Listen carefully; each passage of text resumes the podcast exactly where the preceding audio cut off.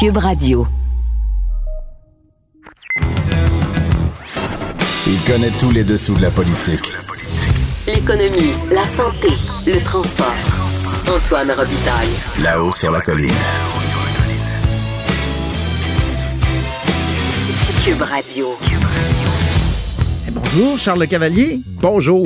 Correspondant parlementaire à l'Assemblée nationale pour le Journal de Québec et le Journal de Montréal. Donc, intéressante primeur. Le gouvernement veut se positionner pour l'avenir de l'industrie de la batterie. Oui, c'est la filière de la batterie, du minerai à la batterie. C'est intéressant. J'ai fait une longue entrevue avec le ministre de l'Économie, Pierre Fitzgibbon, et avec le chercheur Karim Zagib. J'y reviendrai. Et en fait, on savait déjà que le gouvernement s'intéressait à l'électrification des transports. Oui, c'est ça. Parce que là, ce qu'on apprend, c'est qu'ils vont être prêts à injecter jusqu'à 1,4 milliard dans cette filière-là d'argent public. Mon Dieu, c'est gigantesque. En participation avec des entreprises. Puis je le rappelle dans mon texte, t'es là depuis un certain temps, je vais jouer là-dessus, mais l'électrification des transports, on l'entendait sous Jean Charest, on l'entendait sous Pauline Marois, on l'entendait sous Philippe Couillard. Là, ce qui est différent, c'est que, comme tu le dis, c'est beaucoup d'argent, 1,4 milliard, ils prennent ça au sérieux. Ouais. Et l'idée, c'est... Parce que ça s'en vient, cette espèce de virage ou de révolution-là. Les nouvelles se chamboulent. Tesla, c'est le fabricant d'automobiles Tesla et qui fabrique aussi des batteries et la compagnie automobile qui a la plus grande capitalisation boursière. Là, récemment, on a vu que l'auto électrique, le prix des batteries diminue de mois en mois, ce qui fait que l'auto électrique va être de plus en plus abordable. Donc, avant 2025, ça devrait être aussi abordable qu'un véhicule à essence. Donc, les nouvelles se bousculent et on sait que la demande en termes de batterie lithium-ion va exploser dans les prochaines années. Mm-hmm. Et le plan du gouvernement, ce qui est intéressant, puis c'est une espèce d'appel nationaliste aussi, c'est de dire... Enfin, pour une fois, on va extraire notre minerai, puis on va pas juste l'exporter. OK. On va extraire le lithium, extraire le nickel, extraire le cobalt, extraire le graphite. On va le transformer ici. On va faire des anodes, des cathodes, de l'électrolyte pour faire des batteries. Puis peut-être qu'un jour, on va avoir une usine à batterie au Québec qui va assembler tous ces éléments. Ça, c'est important parce que depuis Duplessis qu'on se plaint qu'au Québec, on est dans l'extraction. Puis après ça, l'exportation, c'est 1 cent la tonne du fer dans le nord du Québec. Mais Duplessis, l'histoire de Québec, c'est l'exportation du bois vers la Grande-Bretagne. Absolument, c'est ça. L'exportation des valeurs, des matières premières sans qu'il y ait de transformation ici. Donc, on veut rompre un peu avec cette triste habitude. Oui, triste tradition. C'est ça qui est intéressant. Puis ensuite, M. Fitzgibbon, ce qu'il dit, c'est l'Ontario, là, ils font des autos. Ils font bien ça. On n'ira pas là. Donc, tu sais, il abandonne l'idée là, qu'on va faire des autos électriques pour les particuliers, mais il pointe du doigt Lyon.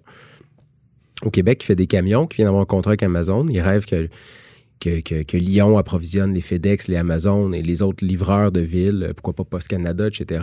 Ensuite, on pourrait électrifier des trains avec Alstom. Il dit on pourrait faire des autobus électriques, etc. Ça fait déjà ici. Donc, il voit ce marché-là, puis il dit ça serait bien qu'on puisse prendre le lithium, le transformer, faire des batteries, puis ensuite les installer dans des camions qu'on fabrique ici puis qu'on vend à l'étranger. Donc, avoir une chaîne complètement intégrée. Ça ne sera jamais complètement intégré.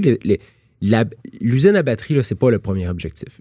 D'abord, le premier objectif... Oui, parce que j'avais entendu dire que les Américains étaient tellement en avance. Sous Obama, il y a eu des subventions massives pour... ceux qui sont les plus... En fait, les batteries électriques, là, c'est européen et asiatique. C'est là qu'ils s'en fait le plus. Ils s'en fait beaucoup aux États-Unis là, aussi. Là, mais je veux dire, si on regarde là, qui fabrique, là, c'est des grandes entreprises... asiatique et européenne. Mais le plan de Fitzgibbon, c'est de dire, écoutez, en premier lieu, le premier objectif, c'est nous, on a les minerais pour faire des batteries lithium-ion. Mm-hmm. Et on va fabriquer des équipements qui servent à faire les batteries. Donc, l'anode, la cathode et l'électrolyte. Et là, ça, les entreprises américaines vont dire, écoutez, on va en acheter du Québec, ça, c'est bon, ça va ajouter... quelque chose à notre chaîne d'approvisionnement. On ne sera pas obligé de juste se rabattre sur des produits asiatiques. Donc, si jamais il y a une crise, des tensions diplomatiques, un tsunami, peu importe. Une pandémie, ils vont avoir cette production-là au Québec proche de chez eux. Puis ça, c'est ça que Fitzgibbon veut mettre de l'avant en premier.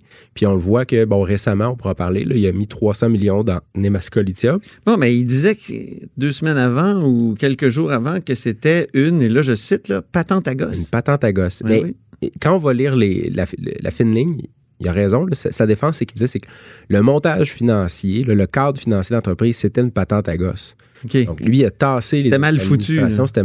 Puis là, il y a un nouveau partenaire stratégique avec. Les deux mettent 300 millions. Puis là, ils veulent que ça fonctionne, Nemaska Lithium. Puis c'est important que ça fonctionne parce que si t'as pas la matière première transformée, ben c'est le début de ta chaîne. C'est ça. Ils en ont besoin de Nemaska Lithium.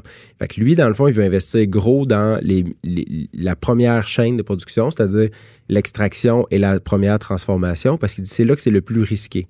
Mm-hmm. Parce que nos compétiteurs, ben c'est des gens qui n'ont pas nécessairement nos normes environnementales, qui ne payent pas autant leurs employés, etc. Donc là, c'est peut-être un peu plus risqué. Une fois que cette première chaîne-là est établie, ben là, c'est d'attirer des entreprises qui vont fabriquer des anodes, des cathodes, des électrolytes. Mm-hmm. Et une fois que ça va être installé, ben là, c'est de convaincre un grand équipementier qui fait des batteries comme, je ne sais pas, Panasonic, à venir faire une chaîne de production au Québec. Puis, un deuxième aspect, là, je peux en parler brièvement. C'est le recyclage des batteries. Le chercheur Karim Zagib, c'est intéressant. Là, il y a que tu as aussi interviewé pour l'article. J'ai aussi interviewé pour l'article. Lui, en fait, il était à la tête du Centre de recherche d'Hydro-Québec sur les batteries. Là. Okay. Et là, il a été recruté par Investissement Québec comme dans le fond, pas porte-parole, mais comme conseiller stratégique pour approcher des entreprises, parce qu'il est très connu dans ce milieu-là. Ça fait 35 ans qu'il est dans le domaine des batteries, il y a des centaines de brevets. Il a étudié et enseigné au Japon, donc il y a des contacts. Fitzgibbon veut les utiliser pour avoir des bonnes portes d'entrée. Bon, puis M. Zagib, lui, il parle beaucoup du recyclage des batteries. C'est très important. Il dit qu'il va avoir des mines, c'est encore les bonnes vieilles mines, mais il va avoir ce qu'il appelle la mine urbaine. C'est ça. Qui est en fait le minage des vieilles batteries pour aller chercher... parce qu'on peut recycler une bonne partie de la batterie lithium-ion. Ah bon? On peut récupérer le lithium. Donc, l'idée, c'est que d'ici 15 ans, on va amasser des quantités phénoménales de batteries parce que les premières générations d'auto-électriques vont être scrap. C'est ça le mot français? Non. Vont être capotes, brisées. Vont être en fin de vie. En fin de vie. Donc, on va recycler ces batteries-là et cette transformation-là va nous permettre d'aller chercher des éléments qu'on va pouvoir ensuite revendre à nos fabricants installés au Québec d'anodes, de cathodes, d'électrolytes. Mais déjà, ça doit se faire avec les autos hybrides qui existent depuis une dizaine d'années sur le marché. Il y a déjà du recyclage un peu, mais d'ailleurs... Je sais que moi, je ne jette jamais une pile... On envoie ça à l'éco-centre. Mais moi, je ne jette jamais une pile aux poubelles. Faut pas. Parce que je sais qu'il ne faut pas, mais il y a plein de gens qui le font encore. Ben oui. Puis quand j'avais visité l'incinérateur, écoute, ça fait longtemps, là, dans les années 90, dans le cadre de mon bac en Sciences Po, j'avais fait une espèce d'étude sur la gestion des déchets, mais ça avait été c'est la pire chose que j'ai vue dans ma vie, là, un incinérateur. Puis, les gens me disaient déjà à l'époque, la chose la plus toxique qu'on reçoit, c'est des piles de particuliers. Alors, il ne faut vraiment pas jeter ça aux poubelles. Il faut essayer le plus possible de mettre ça dans des endroits où ici, à la tribune de la presse, il y a comme un endroit où on peut déposer les piles usagées. Des fois, les employeurs, ils ont des espèces de bacs à piles usagées. C'est ça. Sinon, à la maison... Il faut faire ça, puis il va falloir faire ça pour les autos aussi, là, c'est ça. Voilà. Mais c'est plus facile pour les autos parce que c'est difficile de jeter une pile d'auto dans la poubelle. Quoique. Quand des fois, on voit des choses sur le bord du chemin, mon cher. La rivière Saint-Charles, des fois, quand le niveau baisse, là, on est surpris. La rivière Saint-Charles est à Québec. C'est pas super que ça, mais des fois... C'était un égout à ciel ouvert. Mais bref, le recyclage, pas de problème. Il y a déjà un projet pilote, je crois, à Montréal, mais l'idée, c'est qu'avec une masse critique de batterie, ben là, ça va coûter moins cher recycler parce que l'idée, c'est ça le problème du recyclage, c'est que c'est vrai qu'on peut recycler, mais il faut que ça soit pas beaucoup plus cher que la matière première extraite du sol parce que sinon, il n'y a personne qui va te l'acheter ou à moins que ça soit subventionné. Donc, voilà, c'est un peu le plan, appelons ça le plan Fitzgibbon qui va sûrement être annoncé dans les prochaines semaines, prochains mois. Là, qui va sûrement être critiqué déjà. Les investissements dans la compagnie dont on parlait tout à l'heure, le Nemaska, ça a été critiqué par l'opposition du Parti libéral. Oui, puis M. Fitzgibbon, bon, on le sait, il a un passé de businessman, il a travaillé dans des grandes entreprises, géré des investissements. Puis, il parle ce langage-là. Donc, des fois, en politique, ça soulève des interrogations. Oui, on l'a vu avec les données. Et par exemple, moi, ce qu'il me disait, c'est « Ben non, le gouvernement doit investir au début alors que c'est là que c'est le plus risqué. Puis quand ça va se dérisquer, quand ça va devenir moins risqué, ben là, le gouvernement va arrêter d'investir. » Il y a des gens qui vont dire « Ben voyons donc, comment ça se fait qu'on reste pas quand ça devient payant? » Ouais. Mais Pour lui, le on socialise les risques puis on privatise les profits. Pour lui, le gouvernement est là au tout début pour solidifier la cheville, comme on dit, pour s'assurer que la base est saine et puis qu'on va construire quelque chose. Puis là, une fois que c'est parti, bien là, à son avis, à lui, l'État n'a plus son rôle à jouer après ça. Ça fait penser un peu à la technique Bernard Landry ou l'approche Bernard Landry pour les éoliennes. Je te laisse la raconter. OK, ça va.